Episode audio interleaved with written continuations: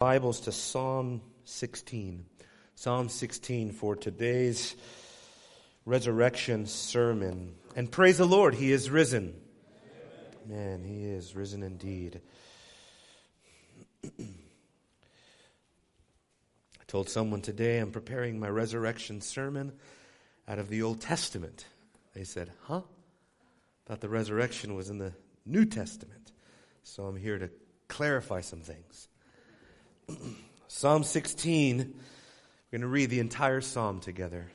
Let's read. Preserve me, O God, for I take refuge in you.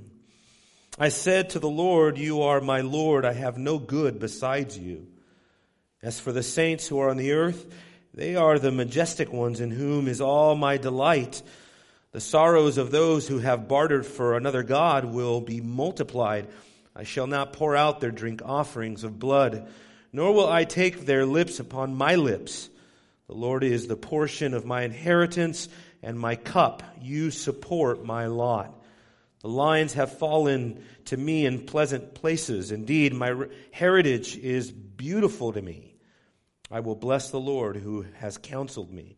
Indeed, my mind instructs me. In the night, I have set the Lord continually before me because he is at my right hand. I will not be shaken. Therefore, my heart is glad and my glory rejoices. My flesh also will dwell securely, for you will not abandon my soul to Sheol, nor will you allow your Holy One to undergo decay. You will make known to me the path of life. In your presence is fullness of joy. In your right hand there are pleasures forevermore. Let's pray one more time together. Heavenly Father, again, we thank you for this glorious day. I pray that you would remind us of the apostles' words there in 1 Corinthians 15 as Paul says that without the resurrection, we are most of all people to be pitied, and we are still in our sin, which is the most dreadful reality that could ever be for a human being to be left in their sin. And so, Lord, we are reminded of the all important role of the resurrection for our faith. We thank you for our risen Savior, for his glorious cross work. We thank you, Lord, not only for his resurrection, we thank you for his perfect life. We thank you for his atoning death. And we thank you for his glorious exaltation in resurrection life as he is now ascended to the right hand of the Father, where he rules and reigns triumphantly over all of the universe, over all the peoples of the earth. A rule and a reign that has already begun to reside in our hearts. We thank you for the principles that the resurrection gives us, the hope that it instills, the life that it produces in our hearts, even now, and ultimately, the hope of future life with Him. And so, Father, we ask that you would, in the words of the psalmist here, that you would set these realities ever before us, that they would be the means to overcome the darkness of depression in our life, that it would be the means to overcome the despair of discouragement, that it would be the means in our lives to help us to walk in the purity of a resurrected life. Give us your grace today. Strengthen your people, I pray, to receive your word with gladness and fear. In Jesus' name we pray. Amen. You may be seated. Title today's sermon is entitled A Song of Steadfast Hope. A song of steadfast hope, understanding that the Psalms are really songs. These are portions of scripture that were sung in ancient, ancient Israel. And these songs are different songs. They're, they're, some of the psalms are psalms of, of lament, and they would sing lamentations. They would sing dirges unto their God. Some psalms are songs of, of uh, exaltation, uh, psalms of enthronement, where they would sing about the enthronement of the King, of the Holy One of Israel. And there are various psalms for different reasons, but this psalm here is one of those psalms that speaks of the, the agony of the king, the trial of the king, the perseverance of the king. It's, it's a psalm that really deals with the enemy, uh, the, the, the king, as he combats different enemies. Uh, in the broader in the broader context of the psalm, you find that this psalm is situated in a collection of the first book of the Psalms because you realize that the book of Psalms that you're holding in your hands is really a collection of five books right? The Psalter is a composition of five books, and you'll see that there in your English Bible. These books were organized and they were um, structured in a very important way. Different books pertain to different issues, all surrounding the, the king and the kingdom and the people of the kingdom.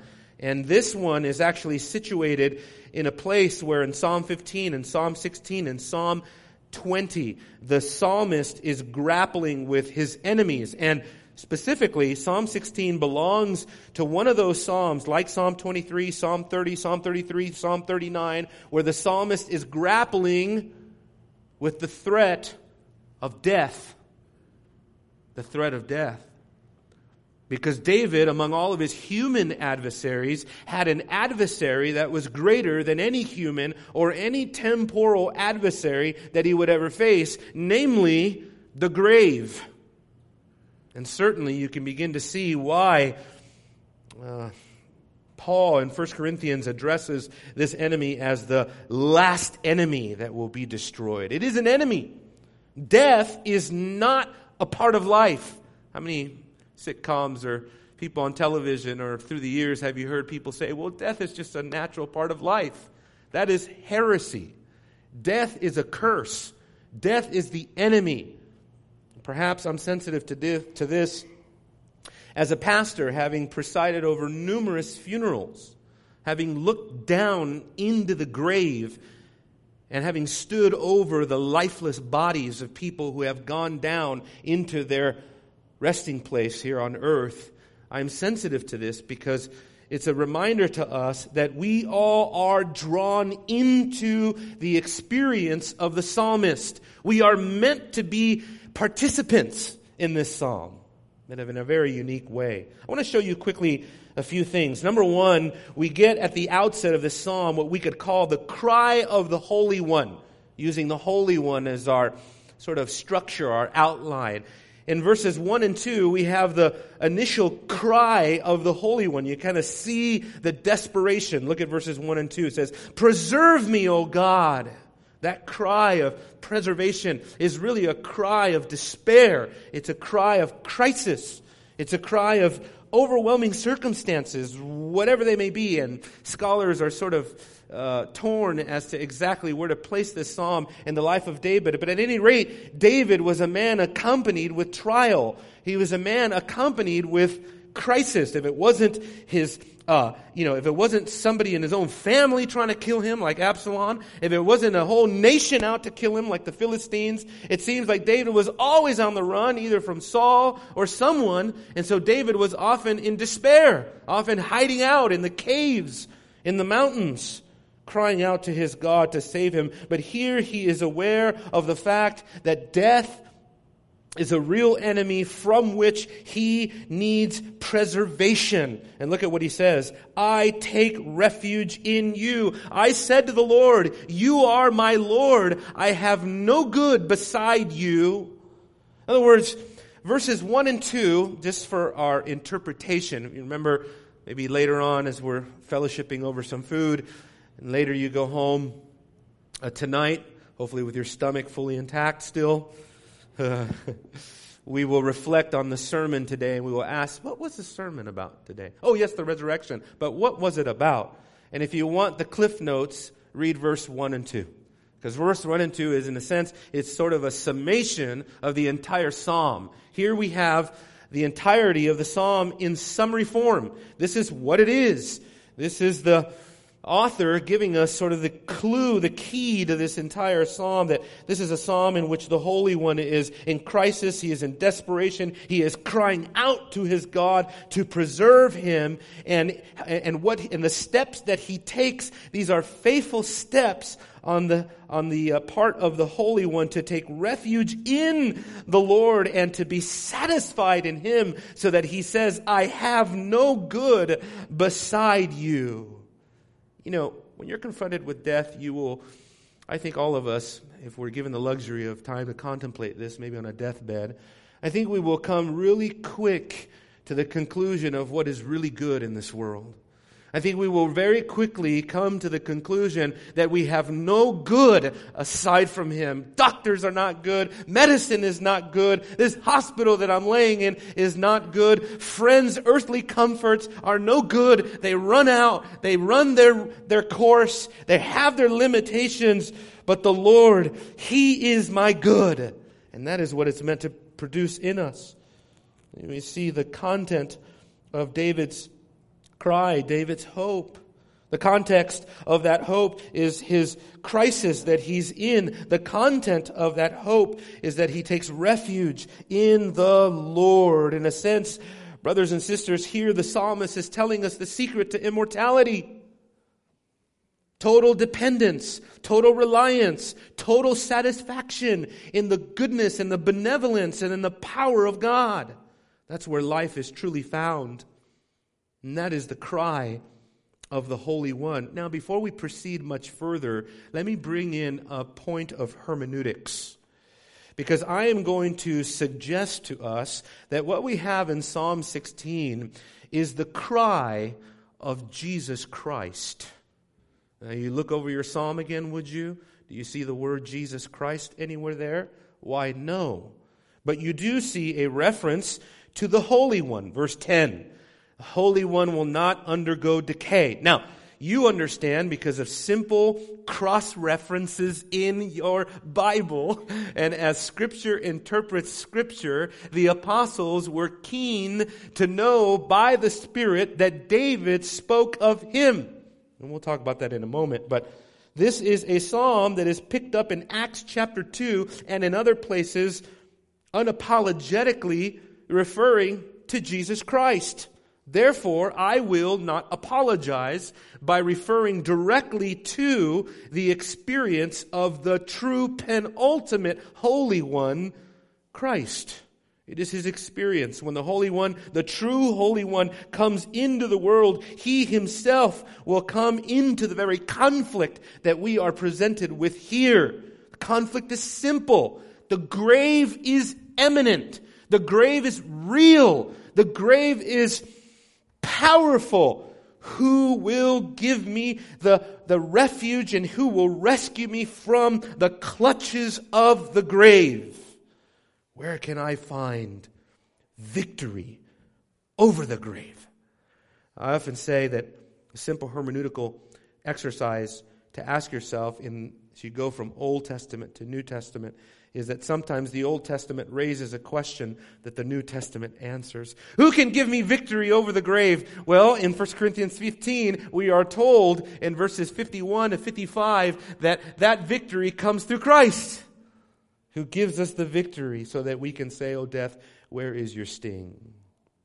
No, Christ is the ultimate Holy One, and really, the reason why this psalm is so crucial for us is that all of humanity is bound up to this Holy One of Israel. All of humanity is found here. Our lives, all of our lives, all of our fate is here. We are bound to him, whether David or the Old Testament saints or the disciples or the early church, everyone is joined to the experience of this Holy One this king, both in life and in death, even his enemies. Their end is predicated on his end. What will become of them is predicated upon what will become of him. And therefore, this text is so amazing because we are all implicated here. We are all implicated here. Not just in his resurrection, but again, in his life, his death, his resurrection. That's why Jesus is the most significant, important person in the history of the world, because all of our lives are contingent upon his one singular life. Let's move through the text, though, and look next, not just at the cry of the Holy One, but next, the heritage of the Holy One. There in verse 3 says, As for the saints who are in the earth, they are the majestic ones, in whom is all my delight. He's, and, and, and therefore, you, you see that as he's moving through here, he has his people in mind as well. But look at verse 4. It says, But the sorrows of those who have bartered for another God will be multiplied. I shall not pour out their drink offerings of blood, nor will I take their names on my lips. He says, the Lord is the portion of my inheritance and my cup. You support my lot. The lines have fallen to me in a pleasant place. Indeed, my heritage is, a, is beautiful to me. So, several things going on here. First, notice that the heritage of Jesus includes his people. Includes his people because he says, As for the saints who are on the earth, they are the majestic ones in whom is all my delight. For the as far as the king is concerned, it is those who love the Lord, who know the Lord, and who are known by the Lord, who are the truly majestic ones of the earth. It is not the powerful kings. It is not the powerful politicians. It is not the famous celebrities. It is not the rich and wealthy and powerful and influential and, and famous in our, in our, in our world, in our society. It is the humble, lowly servant of God who is truly exalted in the Lord. They are the truly majestic ones. And watch what says here in whom is all my delight. Jesus loves his people. And his heritage includes not just the inheritance of resurrection life, but an inheritance of a resurrected people. That's his inheritance. It is, in other words, the covenant dictum. I will be their God. They will be my people. That's what's going on here. It is Jesus who was promised a people. And this people is a people that he redeems and he loves and he delights in. And he delights in them. He delights in us of no doing of our own. Shall I remind you? Deuteronomy chapter 7, verse 7, it says, The Lord did not set his love on you or choose you because you were more in number than any of the peoples, for you were the fewest but because the Lord loved you. In other words, Israel did not do anything special to become the chosen people of God. It's a perfect picture of election. You and I do not do anything special that triggers God to say, okay, now I will choose you for my people. No, no, no. He sets his love upon us because he loves us, meaning because of his own sovereign initiative and that which is in keeping with his own sovereign purpose towards the end of his own sovereign glory. That's the motive. But you know that, of course, coming to a Calvinist church. God does everything for his glory. I remember, I'll never forget, I can almost remember the exact place where I was when I made that life altering shift in my theology that God does not exist for me. I exist for God. In other words, that God does not uphold all things for the purpose of my good and my glory, but that God upholds all things for the purpose of His good and His glory. It is the it is a universe of difference between someone that has a man centered worldview and someone that has a God centered worldview. And people that have a man centered worldview are very difficult to work with. because you constantly have to try to make them feel special. And you have to constantly try to make them feel as if everything is for them, that everything's to cater to them, that everything's to fulfill their needs, their wants, their desires, their dreams, their aspirations. In other words, every, the gospel of the world, meaning the gospel the world tells you. But the true gospel is not thus. The true gospel is that everything is for the glory of God, and in that, we end up finding our everlasting good. The soul of man was not created to be satisfied with his or her own glory. That's too shallow. That's too shallow. The flower will fade, the flesh will perish, but the word of the Lord endures forever. Uh, the psalmist says, I have seen the limit of all perfection, but your commandment is exceedingly broad. It's only in God that we find the infinite reason why we exist. It's only in the glory of God that we find reason enough to go on. Reason enough to cope with our trials, to deal with our sin, to work with our children, to stay in the family. It is only that. It changes everything. One of the reasons why I'm making much of this is because, as we'll see, it's not just about Jesus being in the midst of his people, his holy one, his majestic ones, but also in his prominence among them. But first, notice also that the heritage of Jesus, while it includes his people, it also excludes the wicked. Did you notice verse 4? The sorrows of those who have bartered for another God will be multiplied. I shall not pour out their drink offerings of blood, nor will I take their lips on my, uh, uh, their names upon my lips. Now, this is admittedly a very tricky uh, passage in the Hebrew. The reason why surrounds the term there, bartered, because that word is sort of, uh, you know, it's, it's, it's sort of uh, uh um, debated as to ex- precisely what is it saying there, because it could also mean to hurry. So it could, in one sense, refer, and it, and it actually means to hurry backwards. So it could actually be speaking uh, primarily of apostasy, of those who apostatize to another God. That would certainly make sense to us. We understand there that in that case, God is going to multiply the sorrows of the wicked, right? But it also has this idea of barter in the sense of there seems to be some sort of financial devotion to the gods.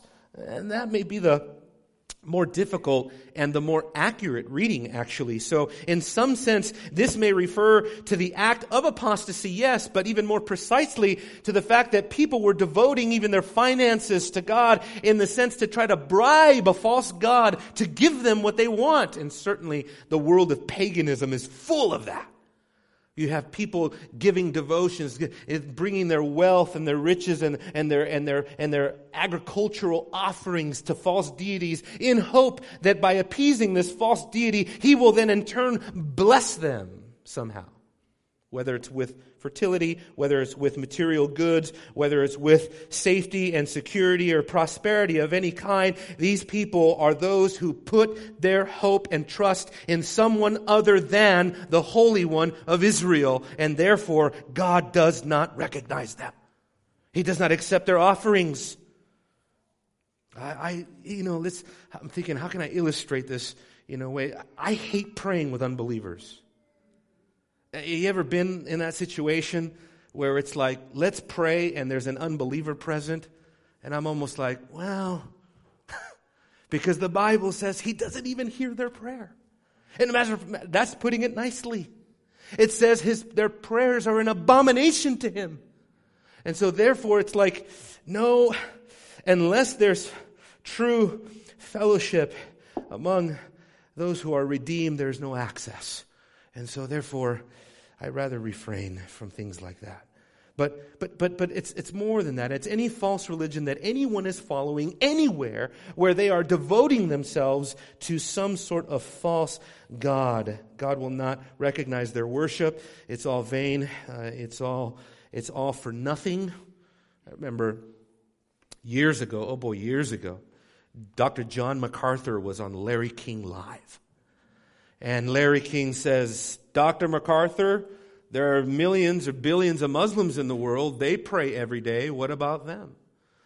And as you would expect, MacArthur answered with perfect theology because he said, Sorry, they're praying to nobody.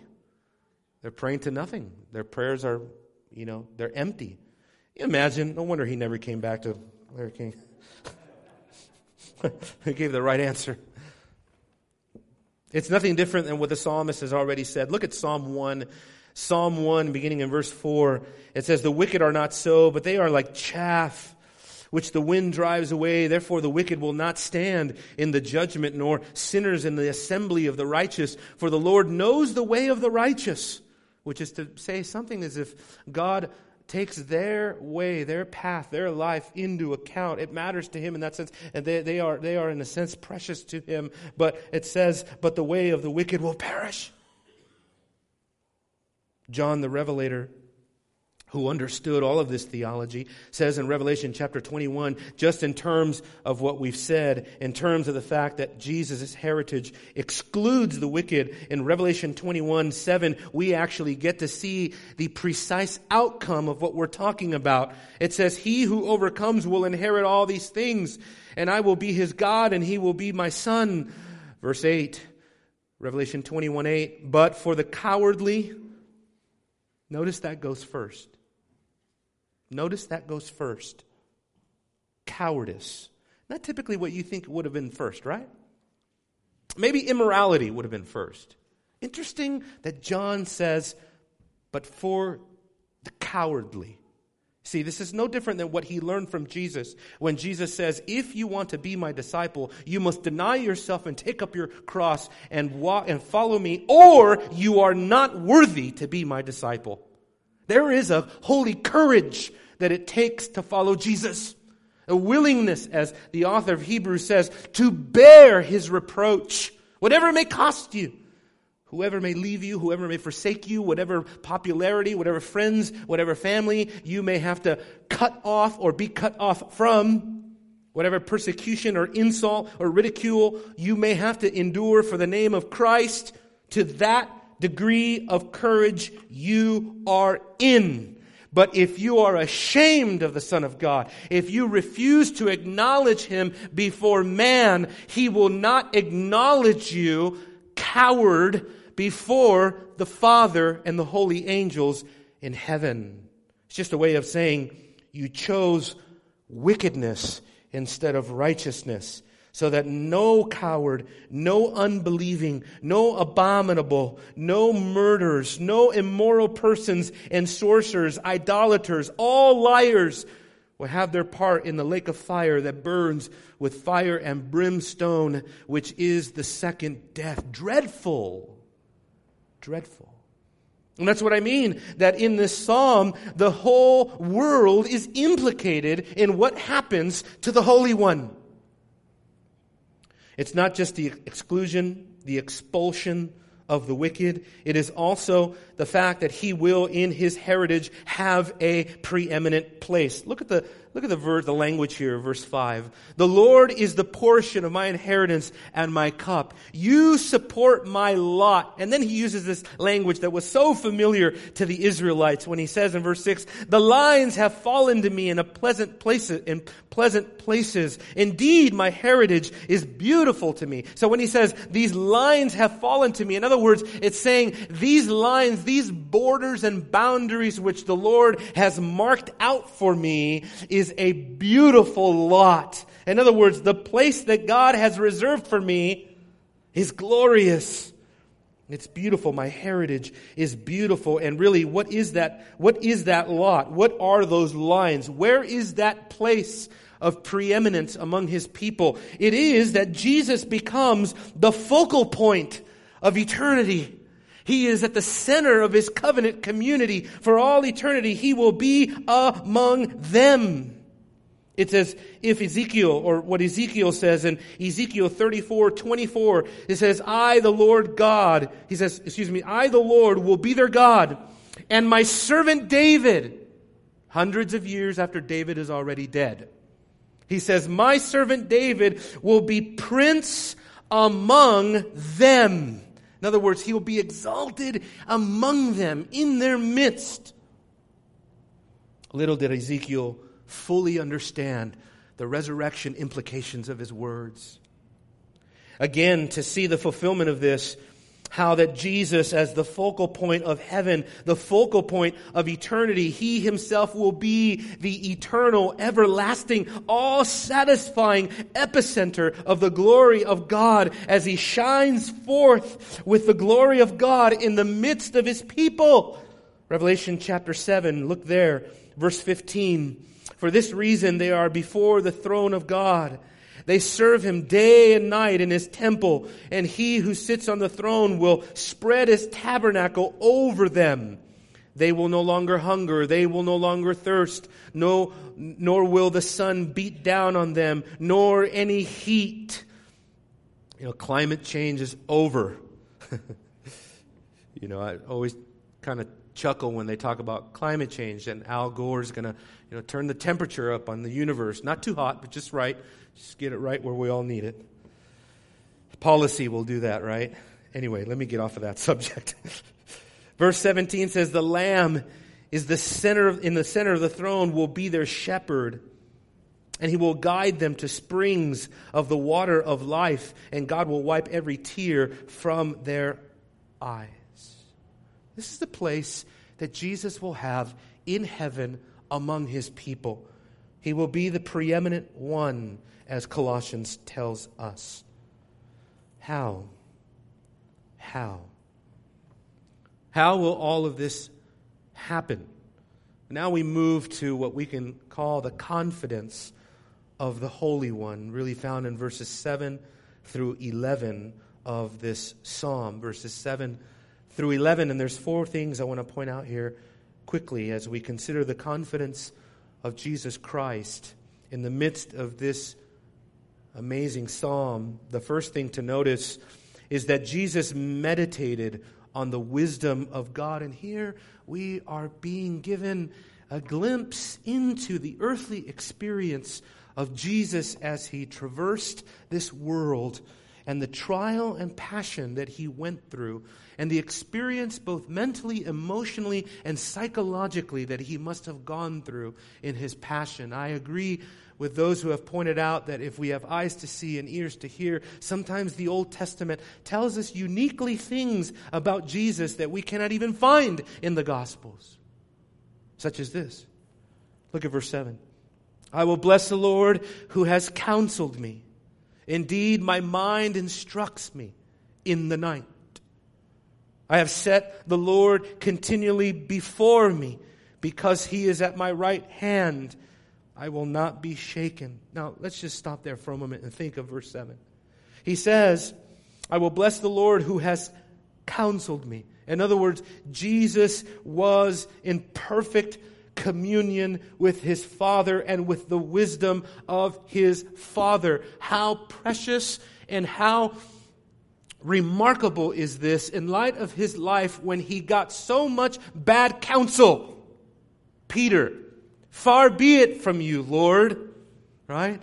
You will not go to Jerusalem and die. And Jesus says, Get behind me, Satan, because you are not mindful of the will of my Father. So, of course, Jesus was constantly bombarded by the foolishness of not only his own people, but of the world. He was the ultimate embodiment of Job, who, in the, at the heat and at the pinnacle of his suffering and his misery, what was the counsel that he received from the closest person to him? Curse God and die. In other words, Job, get it over with. Anything is worth getting beyond this trial. Just curse God and God will finish you. And it'll be better than what you're going through now. On the cross, let him come down from there. Satan, right? What would Satan counsel Christ? Throw yourself off of this, this cliff. God loves you. He'll rescue you. He'll deliver you. He'll send angels to deliver you if you just throw yourself off the cliff. Because you are Christ. You're the Messiah. You're the Son of God. There's no way God is going to allow you to throw yourself off a cliff and go down a splat. No. So, Satan, being the crafty, wicked, diabolical, genius, fallen angel demon that he is, knew exactly what Christ could be tempted with if he was not righteous. But of course, Christ overcame.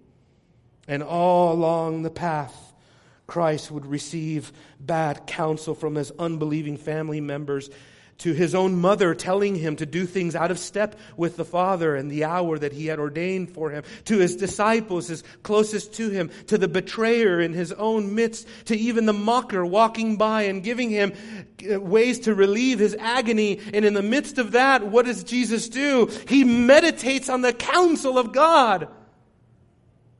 And notice what he says. He instructs me in the night. You ever have a hard night? You don't want to wake up in the morning. You ever have a hard night? You know what you got to do tomorrow. You ever have a hard night? You've had a really bad day. You're overwhelmed with anxiety. You can't sleep. Your mind's racing. You're overwhelmed. Maybe you're going through some physical thing. Maybe you're going through some, some, you know, some, some sort of illness or, or some infirmity or something that's keeping you up at night, wandering whatever it is, you've ever had a stressful night, I promise you, you've never had a night like Christ. You imagine the nights before his cross. How do you sleep? How do you sleep? Knowing the scourging is coming, the soldiers are coming, the cross is coming, the wrath of God is coming. And yet, he dwells securely. He meditates on the wisdom of his father, and he says, he, he, look, look at verse 7, part B. My mind instructs me in the night. Now, I was very keen on that phrase there. You know why? Because I just bought a book on theophanies. You know what a theophany is? Uh, comes from the Greek word theos, uh, phaino, which means God appears. So, in other words, it's talking about all the appearances of God, or maybe even appearances of Christ in the Old Testament, where he appears through a pillar a cloud, the angel of the Lord, all of these things. Do you know how often those theophanies are accompanied by night visions? It was at night when the prophets would be in recluse in their own minds, when they would be sort of uh, uh, recused away in their own privacy, that God would come and that He would manifest some vision, some dream, some theophany. But Jesus doesn't say, God gave me a theophany in my mind. He says, My mind instructs me in the night. Because Jesus is the theophany. He is the ultimate appearing of Christ. He doesn't need for God to give him a vision. He is the one for whom all the visions were given. And now he directly communes with his Father and his father causes him to dwell securely. But this is intentional. I want you to see this, that he didn't just meditate on the wisdom of God. He also rested in the faithfulness of God. Because look at what he says in verse 8. He says, I have set the Lord continually before me because he is at my right hand. I am not shaken. What a paradox. He's at my right hand, the very one who will inevitably pour out his awful wrath upon me is the very one, the only one that will sustain me and keep me and be with me and fellowship with me in the night. When no, when, no, when no one's around, when no one sees, in the secret place, in the soliloquy of my mind, God is the one who is there with me. I tell you, this psalm goes deeper and deeper and deeper more intense with every stanza as we progress down the song. Look at Hebrews chapter 5, for example, to see the fulfillment of some of this in the Psalters. Hebrews chapter 5, beginning in verse 7. What did the author of Hebrews say about Jesus? in these exact moments. Verse 7, Hebrews 5. In the days of his flesh, he offered up both prayers and supplications with loud crying, tears to the one. I love that. To the one able to save him from death. Even, we could add a commentary here, even through death. He was heard because of his piety. In other words, because Jesus remained faithful, resigned, humble, obedient. It merited communion with God. Think about that. On the basis of his own obedience, he earned the right from God to be heard by God. You ever do that? No, you can't. No, you can't. You can never earn the right to be heard by God. There is only one who has ever earned the right to be heard from God because of his piety. Piety today, let's face it, is at an all time low. Piety today is puritanical at best, passe. We don't write big books on piety anymore. We write books about how to be cool in the church. Jesus was not heard because he was cool, he was heard because he was pious. He was heard because he feared the wrath of God. He was heard because he obeyed the law of God. He was heard because in the very moment, in the very crucible, and the apex of his suffering and passion, Jesus did not apostatize, but Jesus instead leaned further and deeper into the faithfulness of his Father. Jesus also trusted in the power to save him. That's why he says there, if you look at verse 9, he says, Therefore my heart is glad, my glory rejoices, my flesh also will dwell, dwell securely. You see that? Because he knew that in the moment as death approached, the grave was drawing closer and closer and closer. Guess what's happening? He is becoming, in the eyes of his enemies and in the eyes of everybody around him, more and more powerless to the point that at the very moment of his suffering, he became so emptied of his power in a sense that he became powerless in front of people who were truly powerless. He became like a lamb quiet and silent before its shears, led to the slaughter, depending only and trusting solely in the power of God to sustain him through his trial, through his tribulation. I want to quote Peter. 1 Peter chapter 2 verse 21 captures all of this so perfectly. He says, For you have been called to this purpose, talking to Christians about the fact that we are called to suffer for righteousness. Since Christ also suffered for you, leaving you an example to follow in his steps, he committed no sin, nor was any deceit found in his mouth. That's incredible, right? He didn't mask what was going on. He never used his wisdom and knowledge in a way to deceive his disciples or even the world or anyone. No, no, no. He dwelt with perfect, transparent suffering and embraced it. And while being reviled, he did not revile in return. While suffering, he uttered no threats. And that should land on us with the weight of omnipotence.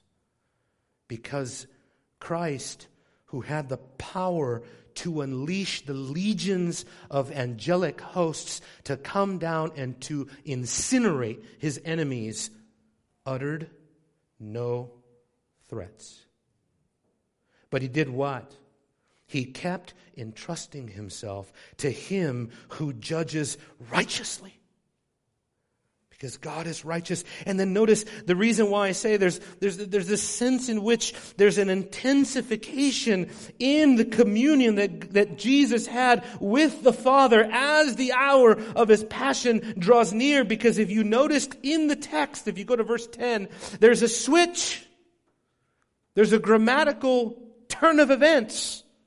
It says, He's at my right hand. My heart instructs me. My flesh will dwell securely. And then for the first time in the text, for you. Jesus turns. No longer just speaking of God as in the third person and what he was able to do for him. Now Jesus uses the language of direct address to address his father directly at the most pivotal point in his passion. Namely, rescue from the grave. You will not abandon my soul to Sheol. It will probably be that for many of us here, as we sit on our dying day, when all earthly comforts fail, that God would put us in a place of utter desperation where by faith and by the grace of God, if you are able, that you will be left to God alone. Will you address Him? Will you know Him in that moment? Or will He, at the moment of your greatest need, will He remain a stranger to you? Jesus could address his Father directly because he had communion with the Father. It was his Father. And he was the Father's only begotten Son, crying out at that crucial moment, You, my Father, you can rescue me from all of this. And look at what he says You will not abandon me. You will not leave me as an orphan. And because you don't leave me as an orphan, I will not leave my disciples as orphans either. He knew that his father was there to be with him, to rescue him. Praise God. The father would not leave his only begotten son in the grave to rot. Perhaps we can take a lesson from the third world here in the Western world. In the Western world, there is a funeral, hurry up, dress up the body, fix it up, pump it full of fluids, put on the best suit, tie, whatever, make him look real dignified, make her look as pretty as possible, do a little quick viewing and put it away, shut it down, put it away, bury it, get it out of the sight. In many cultures, they don't do that. They see the dead body of their loved ones and they are reminded of the, of the, the horror of death, the true curse that it is.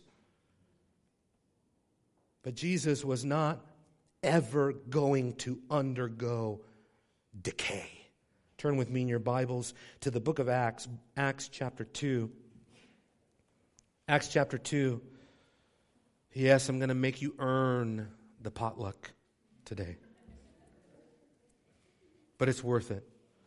By the way, hunger is the best sauce. You thank me for that later. Beginning in verse 25, look at this magnificent, magnificent uh, detail that we're given in the text here, you guys. David says of him, see that? It, it, it doesn't say that David, you know, said of himself, but we just kind of reinterpret it so that somehow it says it of him. no, he, he, the apostles are saying David himself said of him, right? He spoke of him. And we know that was by the Spirit. I saw the Lord always in my presence, for he is at my right hand, so I will not be shaken. Here he's quoting out of this psalm. Therefore, my heart was glad and my tongue exalted. Moreover, my flesh also will live in hope because you will not abandon my soul to Hades, nor allow your Holy One to undergo decay. You have made known to me the ways of life. You will make me full of gladness with your presence. Brethren, I may confidently say to you regarding the patriarch David that he both died and was buried, and his tomb is with us to this day. David, what is the proof of this messianic prophecy is that David is still in the tomb, right there, rotting in his flesh, while the true Holy One of Israel has been resurrected in life. Jesus not only trusted in the power of God. He also lived, beloved, in the promises of God. He lived in these promises. Look with me again. Verse 11. You will make me to know the path of life. In your presence is fullness of joy. In your right hand there are pleasures forevermore. It is a happy ending to those that are happy in God. Remember, I told you verses 1 and 2 is the cliff notes to the whole psalm? That's right. Preserve me. Great dilemma. The crisis is mounting, rising. The cry, desperation. Preserve me, O God. That's our life right now, right? Every week I hear, right? We hear ourselves groaning. Preserve me, O God. That's our life experience now. And then the happy ending. I said to the Lord, You are my Lord. I have no good beside you. That's so the key. Jesus understood that what was set in front of him was obtainable only by living by faith in the promises of God.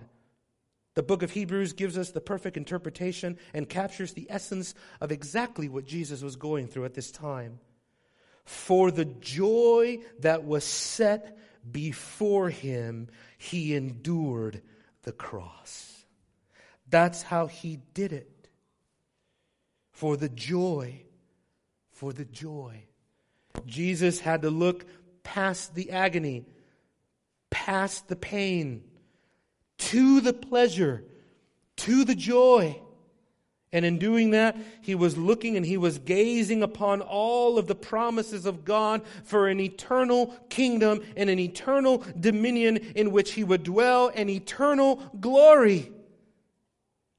Daniel chapter 7. Because, you see, for those of you that are maybe unaware of the theology behind this, this all is owing to a covenant promise that God made to his son before he sent him to the earth on a life saving mission to save his people from their sins. And in that eternal covenant, what was covenanted to the son, what was promised to the son, was an eternal kingdom of glory in the midst of a chosen, precious people for his own possession. And that eternal pact, that covenant promise, that covenant commitment that was made to the Son, the prophets were given, oh, but the slightest glimpse into what that would look like. And so Daniel says, ah, proving my point earlier, very rare, I kind of surprise myself up here. Maybe that's not true, but I guess anytime something goes right, it surprises me. Verse 13 says, I kept looking in the night visions. You see? God spoke to his prophets often at night. He says, Behold, with the clouds of heaven, one like the Son of Man was coming. And he came up to the Ancient of Days, that is the Father in all of his glory. And he was presented before him. And to him was given, that is, to the Son of Man, was given dominion and glory and a kingdom that all the peoples and nations and men of every language might serve him. His dominion is an everlasting dominion which will not pass away, and his kingdom is one which will not be destroyed. These are the promises that were uppermost in the heart of Jesus as he approached his death, as he looked down into the grave, as he waited for God to extend his days and to grant him resurrection life. Brothers and sisters, this psalm reminds us that those who have this hope of future resurrection give expression to that hope here and now by the way that we delight ourselves in the Lord, by the way that we are satisfied in Him, by the way that we can say with Christ, I have no good besides you. This psalm also reminds us of the need we need to press into communion with God with greater and greater intensity and intimacy. The trajectory of the intimacy of Christ and the Father went up, not down. The older we get, the more intimate we should get with God. The older we get, the closer we should draw near to God. The older we get, the more zealous we should be for God, not the more cold. Don't dry up on the vine the older that you get. Get more Get more zeal with age. What are your years? The your years are given to you to put away foolish zeal in place of more mature and wise zeal. That's what they're there for. They're to make you wise in the knowledge of God. They are not to make you squander and waste it. That is your life. One of the greatest blessings of Easter is the reminder not only of the path of life through resurrection, but also of the path, excuse me, the path of life through resurrection, but also of the path of life to resurrection. That's what we're at right now. It reminds us that our lives are not an endless succession of repetitious events that will go on and on and on aimlessly. You ever feel like that? Oh, I tell you what, the Christian should be the last person on planet Earth to live an aimless life because your entire life is on a trajectory to somewhere. You're going somewhere, namely to the resurrection of the dead. If you come to Israel with us in October, you'll stand on the Mount of Olives with us, God willing. And you will look down in front of you at the brook Kidron as it dips down and back up to the Temple Mount. And there you will see two cemeteries. On one side is a cemetery for Muslims, and on the other side is a cemetery for Jews. What are they both waiting for? The same thing. They're waiting for Messiah to come. They're waiting for their eschatological hope, their eschatological reward, and people paid big money to bury their people there so that their loved ones would be the first to participate of the resurrection from the dead. Aren't you so glad you're a Christian? You don't got to jump through all these meaningless hoops. Your life is in Christ. And so, brothers and sisters, I leave you with this thought that all life, all your hope, all of your contentment and satisfaction in this life is found in Christ Himself. He was resurrected to be your life source. To not just be your aspiration, but to be the very content of your life now, to sustain you now before He raises you from the dead one day. He is our life. Paul says in Colossians, we are complete in him. Father, we understand, Lord, that it's a lot for us to take in. To live this life. To stare down the corridors of time to look at the fact that one day, should you tarry, we will no longer read of the psalmist's experience. We will undergo the psalmist's experience. And may we, God, by your grace and your mercy, like Jesus, follow in his steps, intensify our communion with you so that we can all our days, but leading, leading up to the end of our days so that we can, placing no confidence in ourselves or in the deeds that we have done, that we can cry out to you as our loving Father, and that in kind you will respond the way that you did to your Son. And you will respond to us with the gracious words of life that we may hear from our glorious Lord. Well done, good and faithful servant. Enter in to the paths of life. Enter in to the joy of the Lord. Enter in.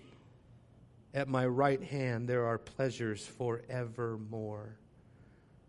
Give us perspective, we pray, something only your Spirit can genuinely do, God. In Jesus' name, amen. If you are here today and you don't have this hope, you really don't.